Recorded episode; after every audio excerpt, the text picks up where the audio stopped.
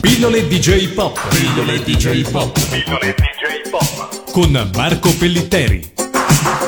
Salve amici di Radio Animati. E per voi che mal sopportate questa trasmissione, cioè Pillole DJ Pop, eh, questa puntata però vi piacerà. Perché è l'ultima. Beh, è Ah, l'u- sì. l'ultima. L'ultima della quinta serie, ovvero la diciassettesima della quinta serie, la 78 in totale, 17 porta anche un po' sfiga, diciamo. Però vabbè, eh, è l'ultima della quinta serie, ma non è affatto detto che ve ne sarà poi una sesta. eh. Come diceva Lucio Battisti e poi la Jalapas Band in seguito, lo scopriremo solo vivendo. E a proposito di Jalapas Band, Direttamente dal Giappone, per voi italiani, Marco Pellitteri! Eh, grazie, e mentre tu parlavi della diciassettesima puntata, del fatto se ci sarà o meno una sesta stagione, io ovviamente eh, con, eh, diciamo, mi grattavo con grande passione. Per Eh, fare mi la rima. Comunque sì, questa è la, mh, la puntata dell'arrivederci alla, alla mh, possibile, probabile, auspicabile sesta eh, miagolante stagione. E, mh, facciamo un, eh, una puntata potpourri eh, in cui parliamo di tante cosette eh, legate in maniera molto variegata alla pop culture giapponese e mm, insomma un po' di sana aneddotica Ecco, di- che- diciamo la verità, siccome non avevamo argomenti, stiamo raschiando il fondo del barile. E allora, cosa c'era di meglio che un diario che Marco ha tenuto su Facebook? Abbiamo scrimato un po' di argomenti, abbiamo tolto quelli più scabrosi perché alcune repliche sono in fascia protetta. E sono rimasti Sì. una lista di argomenti che ho qui davanti, ma che andremo a sviscerare uno per uno. Aspetta, andiamo con ordine. Innanzitutto, non è vero che abbiamo carenza di argomenti, ci sarebbero veramente argomenti a bizzeffe e ne abbiamo selezionati due di una certa importanza e eh, strettamente legati alla cultura pop giapponese in generale, soprattutto nel contesto italiano, e ne parliamo seriamente alla fine annunciando insomma questi eventi, uno che è in corso di svolgimento a Milano e uno che si svolgerà a breve a Catania. Per chi sa, sa, per chi non lo sa, segua la puntata fino alla fine. Ma siccome abbiamo un po' di diciamo il cazzeggio scorre potente dentro di noi, eh, Iniziamo quindi a parlare del tempo. Beh, qui in Italia fa freschino, questa fine maggio sembra tutto Eh, tranne che primaverile. In Giappone com'è? non ci, sono, non ci sono più le mezze maniche, hanno le mezze stagioni. No, no, veramente. Eh, in, Gia- in Giappone c'è un caldo che comincia a essere un po' irritante eh, perché è umido e a Kobe non è come a Palermo dove tu insomma prendi il motorino, la bicicletta, prendi e te ne vai a mare. No, qua se vai a mare, se presente ci sono 150 km di costa che è tutto porto industriale. Ah. E, e poi comunque diciamo la verità è oceano pacifico per cui non è lo stesso mare a cui siamo abituati diciamo. ma questo sembra del razzismo geografico Sì, Eh, no, il Giappone no. è bellissimo e lo amiamo Beh, poi Ah, magari a Palermo non so se f- faccio già caldo, però qua su nel, a nel centro ci si fa il Italia. bagno da aprire ci si fa il bagno da aprire Ma su Comunque, nel centro Italia diciamo fa piuttosto freschino ancora. Eh, va bene, eh, gli scherzi del l'Italia è meteo. lunga l'Italia è lunga Eh, Bene, ora abbiamo no, esaurito questo interessante argomento e possiamo iniziare con la lista di quelli che avevamo preparato. Tra l'altro vedo che non ci siamo preparati le canzoni da mettere, ma le inventeremo lì per lì. Va bene. Esatto, no, innanzitutto volevo dirti questo: che eh, siccome eh, noi ogni, ogni puntata, come dire, impavidi, indefessi, abbiamo, forse fessi, abbiamo eh, sempre dato l'indirizzo email. E eh, nessuno ci ha di- scritto. e nessuno ci ha scritto. Noi eh, potevamo stupirvi con effetti speciali, ma eh, la, la facciamo proprio sporca, no sporca, anzi pulita, e, e ci inventiamo dei radioascoltatori che ci scrivono da varie località italiane Ah, e che ci chiedono le varie domande. Allora, innan- Allora, innanzitutto iniziamo. ci scrive Sì. No, ci scrive, iniziamo, ci scrive Osvaldo da Ancona Ah. e ci chiede Ma è vero che c'è una statua enorme a dimensioni naturali di Super Robot 28 a Kobe? Che ricordiamolo, Super Robot 28 il super robot dei becchi. Questa l'avranno capita solo in Toscana e forse nemmeno tutta, poi eventualmente vi informate su internet. Non no, no, dicelo, dicelo, io sono Beh, in, in, Toscana si usa dire 28 il numero dei becchi, cioè dei cornuti. Però francamente non so perché, ah. ma e quindi tutte le volte che io vedo Super Robot 28 mi viene in mente questa cosa molto folcloristica. Ma parliamo allora, di questa allora, statua. Allora chiamiamolo col suo nome originale che è Tetsujin Niju Hachi Go. Cioè, cioè eh, robot eh, di ferro eh, numero 28. Vai. Vabbè, insomma, diciamo sia, alla fine Go quello che, quello che penso che sia un vai, non un 5 in giapponese. Ah, perché e... 28 forse potrebbe essere la quinta versione del Super Bowl 28. La quinta versione, esatto, la quinta versione. Sì, forse questa, eh, anche, anche qui ci dovremmo informare. D'altra parte io, uh... c'era il Zamb- lo Zambot 3, il Daitan 3, e dei primi due non ce n'è mai stata traccia. Io sono stato per anni convinto che la tesserina Bancomat fosse Bancomat 3, perché il logo, quella B un po' stilizzata, pensavo fosse un 3, anche lì d'altra parte c'è un robot appunto Zambo 3 Daitan 3 poteva esserci anche il Bancomat 3 essendo l'1 e il 2 rivelatesi eh, fallimentari ma invece Beh, non era così. Va bene. Immagino che tu abbia preso un caffè doppio o triplo stamane perché stiamo registrando in Italia sono le 11.40 di mattina. sai benissimo e... che non bevo caffè ma assumo tanta Ah, bevanda, non si può dire. Una bevanda no. caramellosa scura che contiene più caffeina del caffè.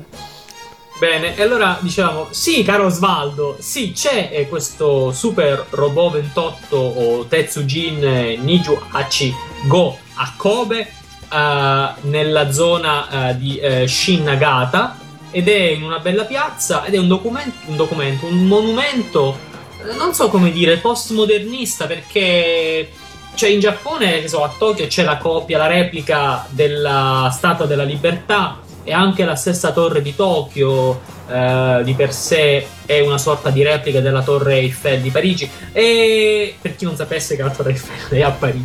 Ma, sì. ma guarda un po' cosa mi tocca dire. Però una cosa è essere postmoderno e una cosa è, o, moder- o, o tardo moderno, una cosa è essere postmodernista, cioè una statua di un robot cartunesco perché tutto bombato. Ricordiamo che Tetsuchi 28 Go è praticamente il primo robot, eh, robot gigante della storia dei manga moderni e fu ideato da, ehm, da chi? Da Mitsuteru Yokoyama che era originario di Kobe. Oh. E è comunque un robot bellissimo, mi sono fatte anche le foto, ma non ve le mostriamo. Ero anche con una ragazza molto carina che mi ha fatto da guida. E si tratta insomma di un, uh, di un monumento estremamente suggestivo, forse più suggestivo tutto sommato dello spaventoso Gundam uh, che è stato costruito a dimensioni naturali, che sono dimensioni simili, circa 18 metri, uh, in un'altra località giapponese ed esposto mi pare prima a Shizuoka, Fukuoka, poi a Tokyo, insomma da qualche parte. E invece Super Robo 28 non è minaccioso, anzi in questo quartiere c'è anche una strada di, del Super Robo 28 eh, decorata con i lampioni a bordo strada, eh, la cui diciamo, diciamo, il lampione in sé ha la forma della testa di Super Robo 28. Quindi è una, un quartierino, diciamo una zona a misura di Super Robo 28, nel vero senso della parola. Eh, poi eh, chi altri ci scrive? Ma ci scrive eh, Mirko dalle Marche, qui la citazione del Jalappas Band eh, continua, io sono un po' monotematico, e ci chiede se è vero che in Giappone oh, c'è questa ossessione per i chauffeur, cioè gli autisti, no, forse sono i coiffeur, cioè i parrucchieri. I, i coiffeur. Esatto, mia, sì. Mio eh, francese. Caro Mirko. Ho studiato per 5 Mirko, anni, ma No, forse Mirko, il fatto è che Mirko ha già di per sé un grande interesse nelle acconciature perché è, è biondo col ciuffo rosso. E, e quindi ah, possiamo dire che. Come? Ah, era quel Mirko lì, non avevo capito. Esatto. e quel Mirko lì, bravo. E i giapponesi hanno praticamente da noi in Italia, che ne so, c'è un tabaccaio o un'edicola ogni 10 metri o una farmacia, non lo so in Giappone ci sono i, i parrucchieri, attenzione, non i barbieri, cioè forse la barba te la fanno, però fondamentalmente ci sono parrucchieri che sono bisex, cioè non i, forse anche i parrucchieri, ma dico proprio eh, il servizio è per, sia per gli uomini sia per le donne. E a tutte le ore del giorno, non c'è il lunedì come da noi. Mm, si riconosce perché c'è come negli anni 50 in Italia c'è questa specie di elica rossa e blu e bianca che gira e gira sempre perché non si ferma mai di girare. Come Mo- gira questa. Cioè, Come- E ci sono barbieri per tutte le tasche, da quelli super eh, scrausi dove vado io, ovviamente, anche perché non ho particolari esigenze. Chi mi conosce, chi conosce la mia capoccia lo sa. e quindi pago 1000 yen, ovvero tipo 8000 lire. No, che dico 8 euro, scusate. Io sono sei vecchio, rimasto ragioni di dieci dire. anni indietro, Marco. Va bene. 11. Eh, oppure ci sono quelli più fighetti dove ti tagliano i capelli delle ragazze. Io non mi fido delle donne che ti tagliano i capelli perché è una cosa da uomini. Secondo me, qua manifesto il mio sessismo spinto nei confronti di alcuni mestieri, perlomeno.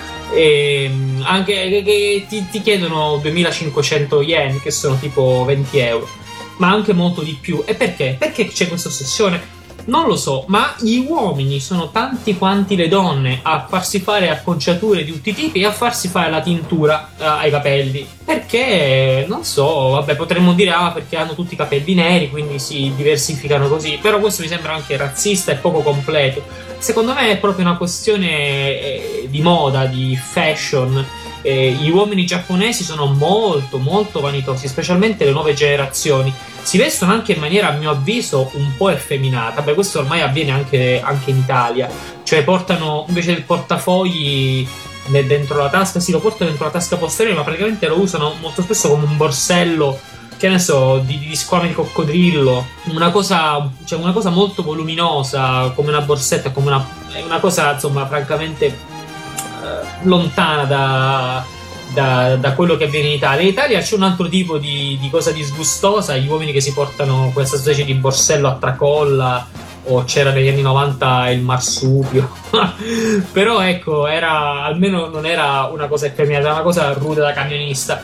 Invece in Giappone c'è questa, questa effeminatezza dell'abbigliamento anche con i pantaloni alla Sanpei, cioè queste specie di pantaloni alla pescatora usati in città. E vabbè, ora qua manifesto così il mio. Va bene, no, il guarda, mio- sono contento che non hai detto troppo male del marsupio, visto che io lo uso sempre, eh, quantomeno d'estate, e quindi... No, è, è- è- è abbastanza burino, però Grazie. è burino maschile. Va bene. Ma a questo Eh, punto vogliamo infilarci una canzoncina? Sì, allora, in onore. Ci sarebbe di, Uomini col borsello di- di Elio Storie Tese, ma non, non fa- non è una sigla e quindi cosa In mettiamo? onore, a, in onore mm, di Mirko, eh, lancerei la opening di Aishite Naito, cioè Kiss Milicia, però nella versione giapponese, ovviamente. Eccola. Sì, sì, sì, la facciamo partire subito.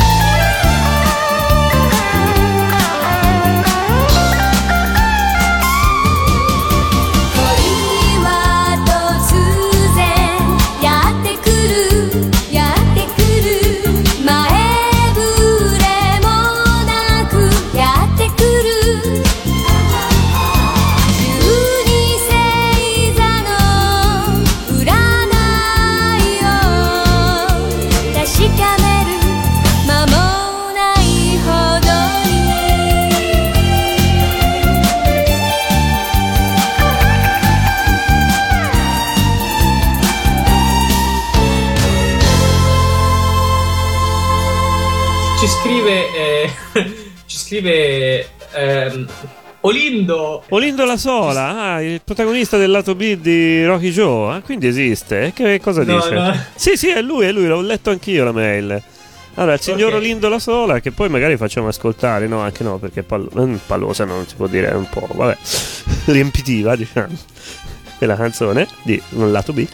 E cosa, cosa ci chiede? Ci, ah, lo, lo vedo qui, ah, ci chiede dei capelli a fungo grande, grande? Forse grande detto alla, alla giapponese, però. Eh, insomma, questi No, no, eh, Olindo, Olindo, hai scritto bene e sei tu, caro Freccia, che hai pronunciato male. È a fungo barra. Sì, va bene, abbiamo capito. E allora cosa vuole sapere? Vuoi sapere se è vero? Sì, è vero. Molti uomini giapponesi hanno come il mitico protagonista eh, di Ogenki Clinic, eh, la clinica della salute, ma in realtà la clinica dell'amore. Eh. Eh, sì, ci, ci sono un sacco di giapponesi che hanno questi capelli con eh, la riga in mezzo e i due risvolti, diciamo così, molto voluminosi, molto cotonati, che ricordano non troppo vagamente una forma, diciamo, a fungo. dire, a fungo e anche A fungo. così. A fungo grande. Eh sì, eh, ci sono Però la eh, giapponese. fanno ridere a vederli e non c'è niente da dire. Questa cosa forse è diffusa ormai anche in Italia perché ci sono molte teste di fungo in Italia che circolano, specialmente. Vabbè, passiamo ad altro. Eh, passiamo a una cosa seria. Allora c'è Ci Andrea scrive- da Grosseto che è interessato, forse sono io, alle musichette che annunciano i, i treni. Tra l'altro vedo che ne ho saltata una, ma la riprendiamo dopo. Vai. Sì, sì, ci sono ogni compagnia delle, delle ferrovie, ci sono in Giappone soltanto ferrovie private, semiprivate, semipubbliche, ma sono tante in concorrenza. E, come forse ho detto da qualche parte, in qualche altra puntata. E le musichette che annunciano i treni sono tutte molto distintive e fanno capire anche a- ai sordi. Sì, ai sordi. fanno capire anche ai ciechi. Miracolose eh, comunque, vero? Fanno capire anche ai ciechi che tipo di treno stia, stia arrivando. Eh, la musichetta quando passa il treno rapido che non si ferma, che un po' minacciosa fa spa- spaventare. C'è la musichetta del treno che- locale che sta arrivando e si ferma. Invece quella è tranquilla, Eh, immagino. Ogni compagnia ha le sue musichette, quindi la musichetta del treno locale della compagnia X è diversa da quella della compagnia Y e, e almeno insomma uno si ricorda in teoria in quale linea ferroviaria si, ferrovia- ferroviaria si Sì, trovi. con parole tue, sì. Diciamo che è una cosa più piacevole. Ah, soprattutto voglio dire una cosa: spezzare una lancia come se ce ne fosse bisogno in, eh, in onore, in favore di- del Giappone e, e di questa cosa dei treni e le stazioni dei treni. Non ci sono le pubblicità eh, con i televisoroni che ci sono nelle stazioni italiane. Io sono a. avete presente mh, Jack Nicholson in Shining con, con l'ascia? Ecco, io vorrei esercitare quella- quel tipo di violenza demoniaca eh, nei confronti dei televisori delle stazioni italiane. Invece in Giappone tutto questo non c'è perché c'è molta più discrezione, anche se poi il Giappone di fatto è inondato dalla pubblicità, ma almeno in alcune situazioni è molto discreto. Allora, avevamo saltato qualcuno che avevamo saltato? Eh, Ornella da, da Ripabella, che non so nemmeno se esiste, e chiede quante Sì. persone leggono manga in metro. Ecco, come ho avuto anche modo di dire in una recente conferenza in uno di quegli eventi di cui parleremo alla fine di questa puntata fiume, oggi poche persone. Io sono stato la prima volta in Giappone, sono un po' un novizio, diciamo, la prima volta in Giappone nel 2006 e già ancora molte persone leggevano manga in metro, da- dalle ragazze che leggevano shoujo manga ai salarimen che leggevano così dei pornazzi che poi abbandonavano sulla cappelliera così con grande tranquillità. E oggi ho notato, insomma, in questi mesi che sono stato in Giappone, in cui mi trovo in Giappone, ho notato che pochissime persone leggono manga. Eh, si tratta fortunatamente per lo più di giovani, di ragazzi, di adolescenti.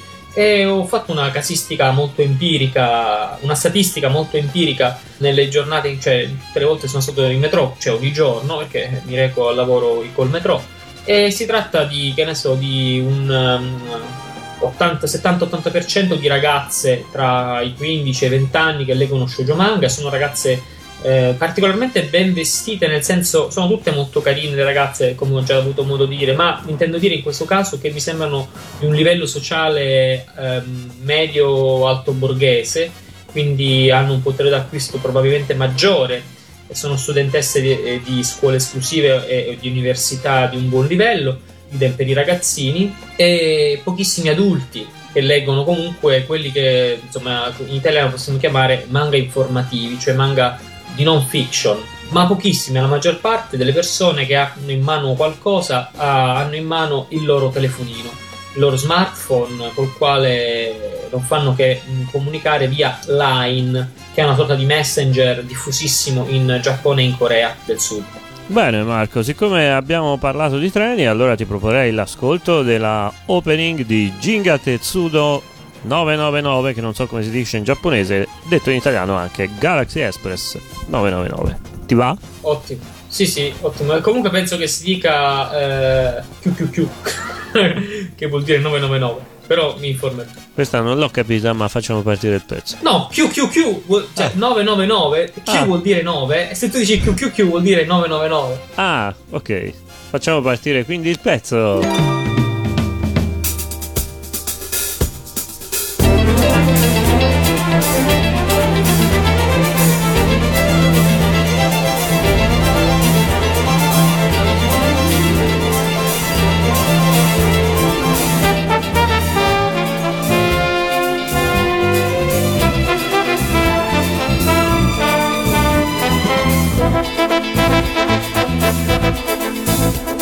は闇を抜けて光の海へ夢が散らばる。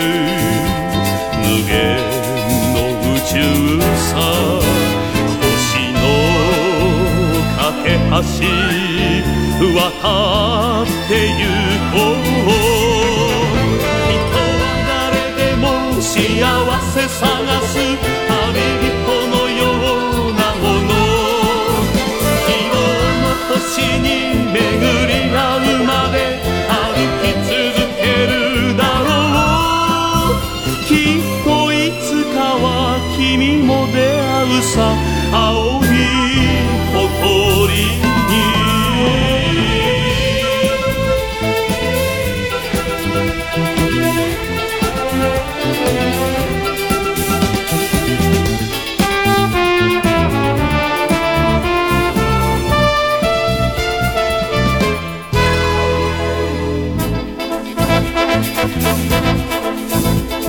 は銀河を越え最果て目指す星は宇宙の停車駅なんだ。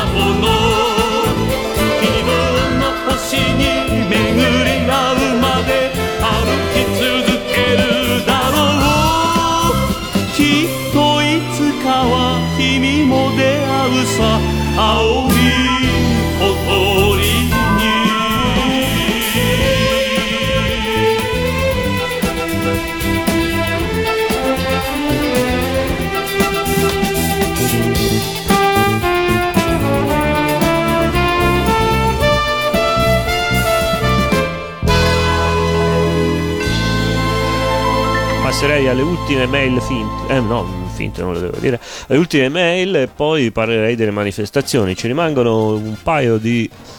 No, anzi tre argomentini. Marco, la vuoi leggere te la prossima? Sì, allora, eh, Lucilla da Casale Monferrato ci eh, chiede ma è vero che i giapponesi eh, tirano su col naso invece di soffiarselo?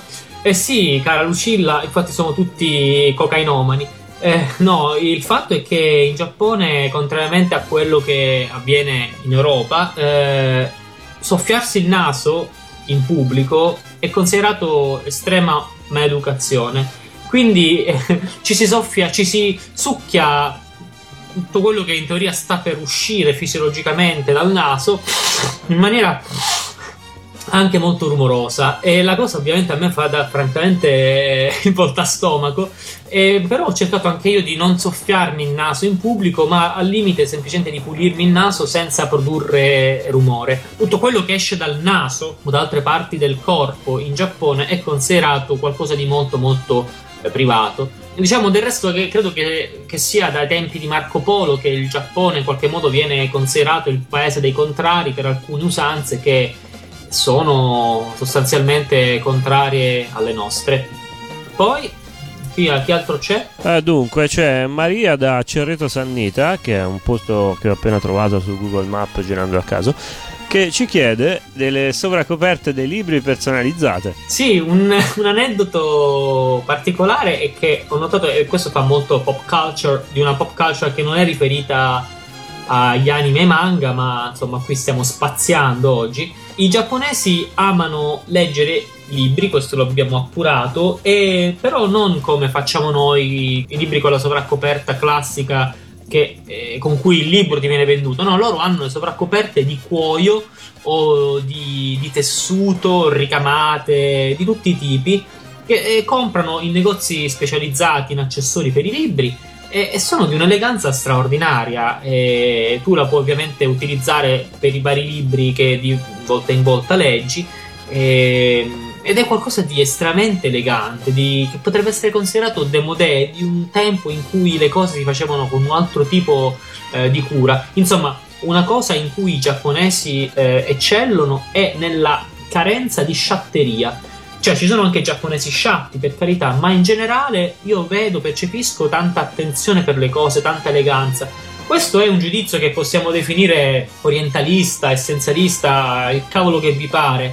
Però è percez- non è una percezione, è una constatazione empirica basata su- sull'osservazione. Quindi, eh, insomma, veramente è una cosa che forse comincerò a utilizzare anche io. Fa un po' fighetto, però è bello, è bello vedere eh, anche gli uomini avere cura dei libri in questo modo. Tra l'altro, voglio dire, ci sono, gli uomini usano più che altro delle sovraccoperte più eh, monocolore, di cuoio, e le ragazze, le donne, cose un pochino più, eh, più colorate.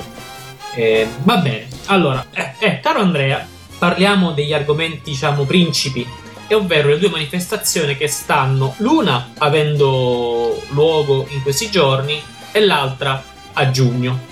La prima è il Milano Manga Festival, una iniziativa di un certo respiro che è partita il 3 maggio e che si chiuderà il 21 luglio eh, presso la rotonda di Via Besana, appunto nel capoluogo meneghino. No, Meneghino è giusto, Milano? Sì, sì, Labronico, Livorno, c'è tutta una serie di queste cose, vai.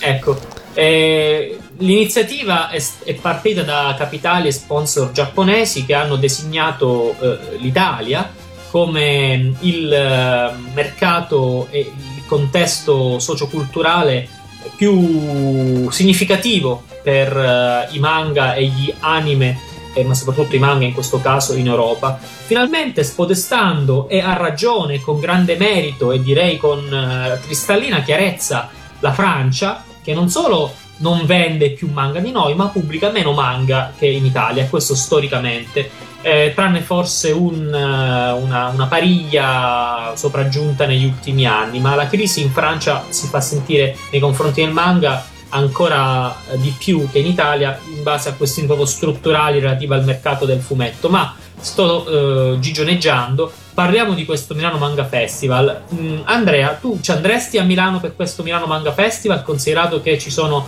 conferenze, mostre, ehm, c'è un catalogo che a quanto pare è molto bello, che sta per essere eh, dato alle stampe. Ma siccome sto, siccome sto abbastanza distante, eh, forse non ci andrei apposta, ma sicuramente se mi trovassi a Milano eh, per altri motivi ci farei un salto, perché no? Tanto per dirne una, dal 3 al 19 maggio si è tenuto il Go Nagai Robot World, una, esi- Ecco, mi sono già perso che mi interessava. Bene.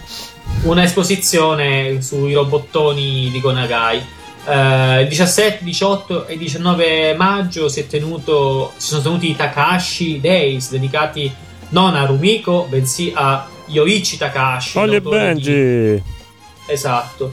Dal eh, 23 maggio al 9 giugno si tiene un'enorme, una bellissima mostra su Naruto, questo per i fan più giovincelli, ma anche Mm, per que- quelli questo che, che non mi interessa, è l'unica che sono ancora in tempo, mi fa piacere. pur attempati, eh, non disdegnano le nuove creazioni. Del resto, diciamo, Naruto è una nuova versione di Dragon Ball per certi aspetti, dato che come alcuni personaggi di Dragon Ball, eh, tra le sue mosse ninja ha anche lui o qualche suo comprimario dei peti particolarmente dannosi e tra l'altro questo rientra nel, nel catalogo delle simpatiche stranezze dei racconti illustrati della tradizione giapponese fin da, da- da- dal medioevo praticamente. Ehm, inoltre dal 5 al 7 luglio ci saranno eh, i Sadamoto Days ovvero dedicati a Yoshiyuki Sadamoto creatore di Neon Genesis Evangelion o Neon Genesis Evangelion eh, o meglio detto Shinseiki Evangelion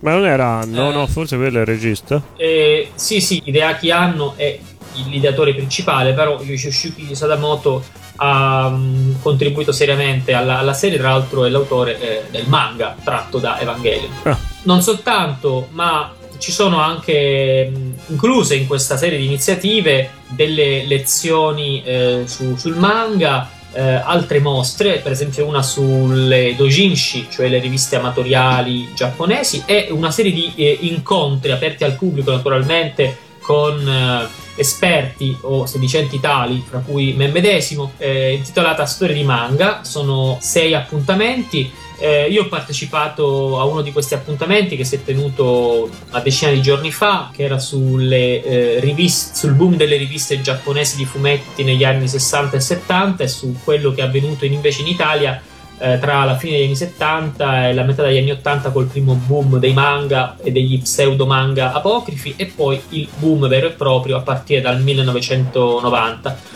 Ehm, ma ci sono stati incontri sulle origini, eh, come dire, storiche dei precursori del manga, uno speciale evento dedicato a um, Hokusai Katsushika, un altro dedicato a Osamu Tezuka, e insomma, e altri seguiranno. Vi consigliamo vivamente di visitare il sito milanomangafestival.it e di spucciarvelo in tutte le sue pagine, molto carine e mh, diciamo essenziali ma molto funzionali. E tra l'altro Ah. il tuo intervento si trova, per chi fosse curioso, anche in rete, in, in un video diviso in tre parti. Dove lo possiamo trovare? Eh, sì, lo si trova su, su YouTube, postato dai redattori di Anime Click e le parole chiave sono storie di manga, incontro quarto, le- quarto con i numeri romani, eh, l'età delle riviste ed è articolato in tre parti, eh, la prima di mh, circa 30 minuti e le altre due tra i 26 e i 20 minuti. Dice, ah, lungo, mannaggia, lungo. Eh, però diciamo che eh, è molto interessante perché al di là delle cose che ho detto io, che forse sono interessanti, anche se è più interessante il, il quadro di Gigrobo d'acciaio posto alle mie spalle, me lo sono portato dall'Italia dalla Germania qui in Giappone e mi ha protetto durante questo incontro che si è tenuto a un orario improbo per me, cioè tra le due e le tre e mezza di notte, perché si teneva in, eh, in Italia, a Milano, intorno alle 18 e passa per pomeriggio. C'è anche Paolo Pederzini, eh, ospite eh, in, eh, proprio in loco a Milano, che è uno degli editor di Planet Manga. E, insomma, l'incontro è stato molto, molto, molto interessante e eh, vi consigliamo anche di andarvi a guardare, sempre caricati da Anime Click su YouTube, gli altri filmati finora registrati. Ricordiamo Anime Click che non citiamo a caso, abbiamo intervistato in una delle scorse puntate due dei redat- cioè uno dei redattori e il fondatore di Anime Click ed è un sito di grandissimo interesse per tutti gli appassionati di manga. E quindi E di ne anime. approfittiamo per salutare Kion e Tachan di Anime Click. Saluti, esatto. E siccome abbiamo parlato di Milano Manga Festival e di Milano, abbiamo citato Milano, vorrei che come canzone lanciassimo la opening eh, di un anime tratto da un manga ambientato in Italia e in particolare anche e soprattutto a, a, nelle grandi città tra cui eh, Milano ed è Gunslinger Girl. た一つの思い貫く難しさの中で僕は守り抜いて見せたいのさかけがえのした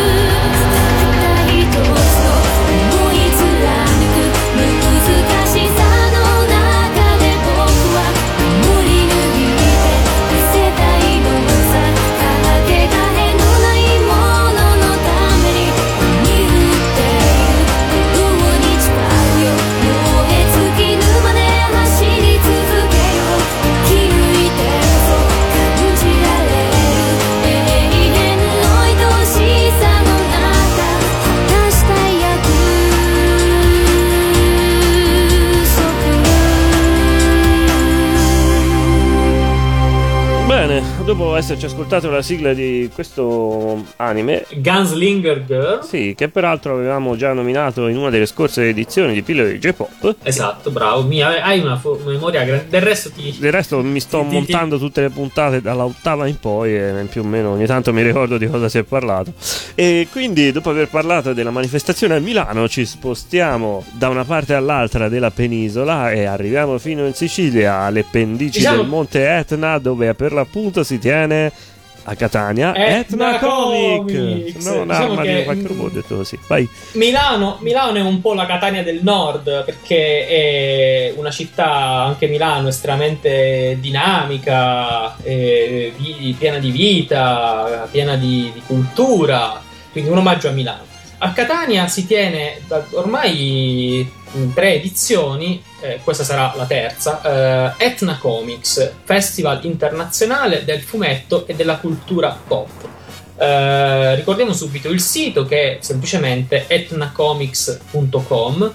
È una manifestazione che diciamo, si allinea per eh, qualità e varietà della sua programmazione a Lucca Comics and Games, con cui di fatto è culturalmente e strategicamente gemellata, e per certi aspetti anche a, a Napoli Comic Con. È un piacere per me parlare di questa manifestazione, non ne ho mai parlato in maniera estesa, né lo farò adesso, però magari ne parleremo eh, nella sesta ipotetica stagione di pillole di J-Pop, ma mi fa molto piacere perché è veramente eh, ben organizzata. Dopo un inizio, come dire, organizzativamente stentato e lacunoso, eh, si sta consolidando come una, una realtà del- dello spettacolo, del fumetto e dell'immaginario a, a- a esso legato di un certo spessore. Perché parliamo di Etna Comics? Perché tra eh, i vari eventi eh, ci sarà l'8 giugno alle 11 eh, una- un incontro conferenza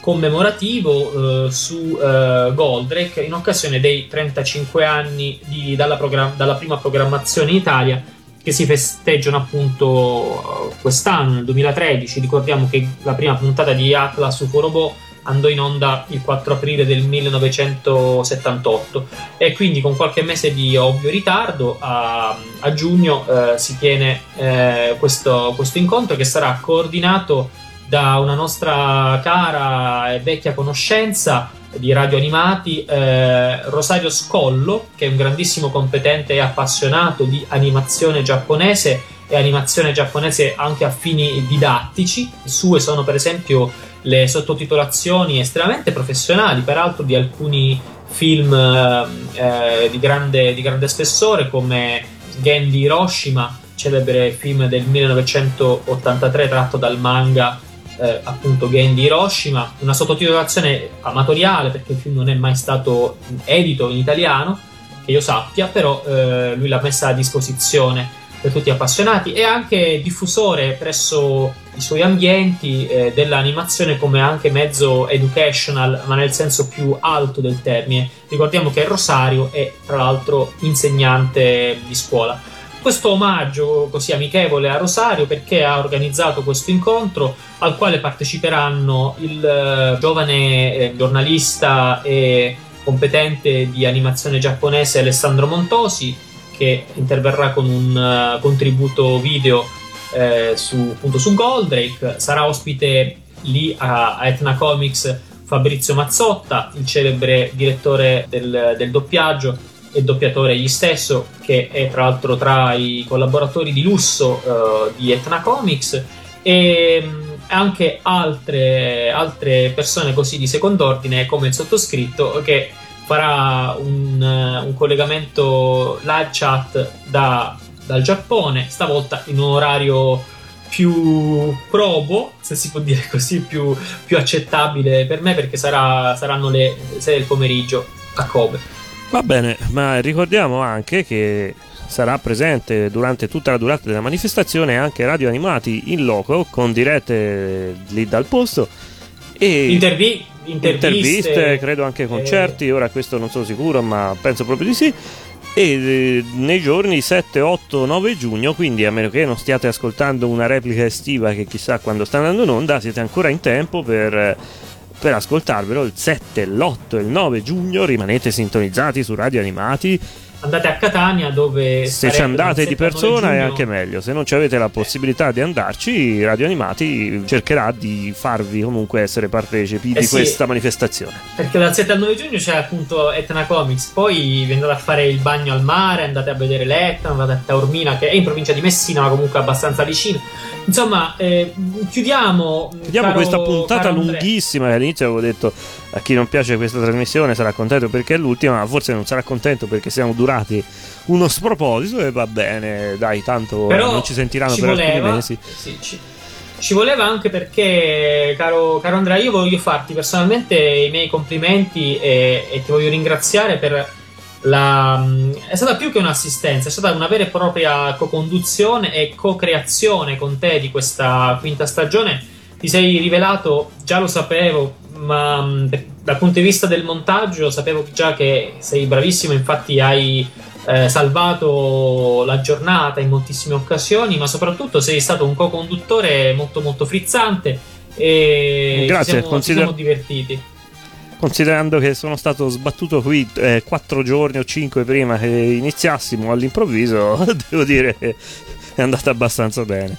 Sa- No, te la sei cavata alla grande. Salutiamo e- i precedenti conduttori Matteo e Lorenzo. Sì, diciamo che a seconda del, del, del co-conduttore eh, la trasmissione ha assunto personalità diverse ma comunque affini e complementari le une alle altre e questo mi ha, mi ha molto in qualche modo anche proprio rinvigorito di, diciamo, di, di stagione in stagione eh, perché insomma questa trasmissione ha anche assunto registri diversi, non soltanto tra un uh, co-conduttore e l'altro, ma anche all'interno della stessa stagione. Ricordiamo che anche abbiamo eh, trattato argomenti di una certa serietà dalla prima alla quinta stagione, eh, temi filosofici, abbiamo ricordato persone, diciamo, eh, amici e professionisti eh, scomparsi, abbiamo parlato eh, della vita quotidiana in Giappone, abbiamo parlato eh, dell'attualità, ma anche di temi molto poco trattati e quasi dimenticati. Abbiamo, vi abbiamo proposto delle canzoni che prima di eh, pillole di J-pop non erano mai state proposte eh, su radio animati. Insomma, insomma, abbiamo fatto un, un lavoretto che fa la sua figurina, no? Che dici? Sì, sì, sì, però basta con la celebrazione perché altrimenti sembra tipo coccodrillo di Eh, una volta tanto, una volta tanto. più, Dobbiamo ringraziare, dobbiamo ringraziare le montagne di email che sono arrivate da voi, radioascoltatori. Sì, sì, cioè, soprattutto quello. E va bene, dai, finiamo con una canzoncina finale? Cosa ti Sì, eh, sì, caro, caro Andrea, in anticipazione della, mh, della musica di sottofondo che probabilmente useremo eh, nella sesta eventuale stagione di Pill di J-Pop, ecco, mi piacerebbe eh, mettere una- uno dei celebri, uno dei più celebri pezzi eh, tratti dalla colonna sonora di Lupin Sansei. Bene. Del nostro caro amato Lupin III. Ricordiamo che durante questa quinta stagione abbiamo usato come sottofondo la opening di Get Turbo. E siccome io sono un tipo tutto sommato romantico e anche un po' malinconico, noi ci ascoltiamo il main theme, eh, il tema principale, tratto dal film eh, Il castello di Cagliostro di Hayao Miyazaki. Ciao, ci vediamo l'anno prossimo, forse.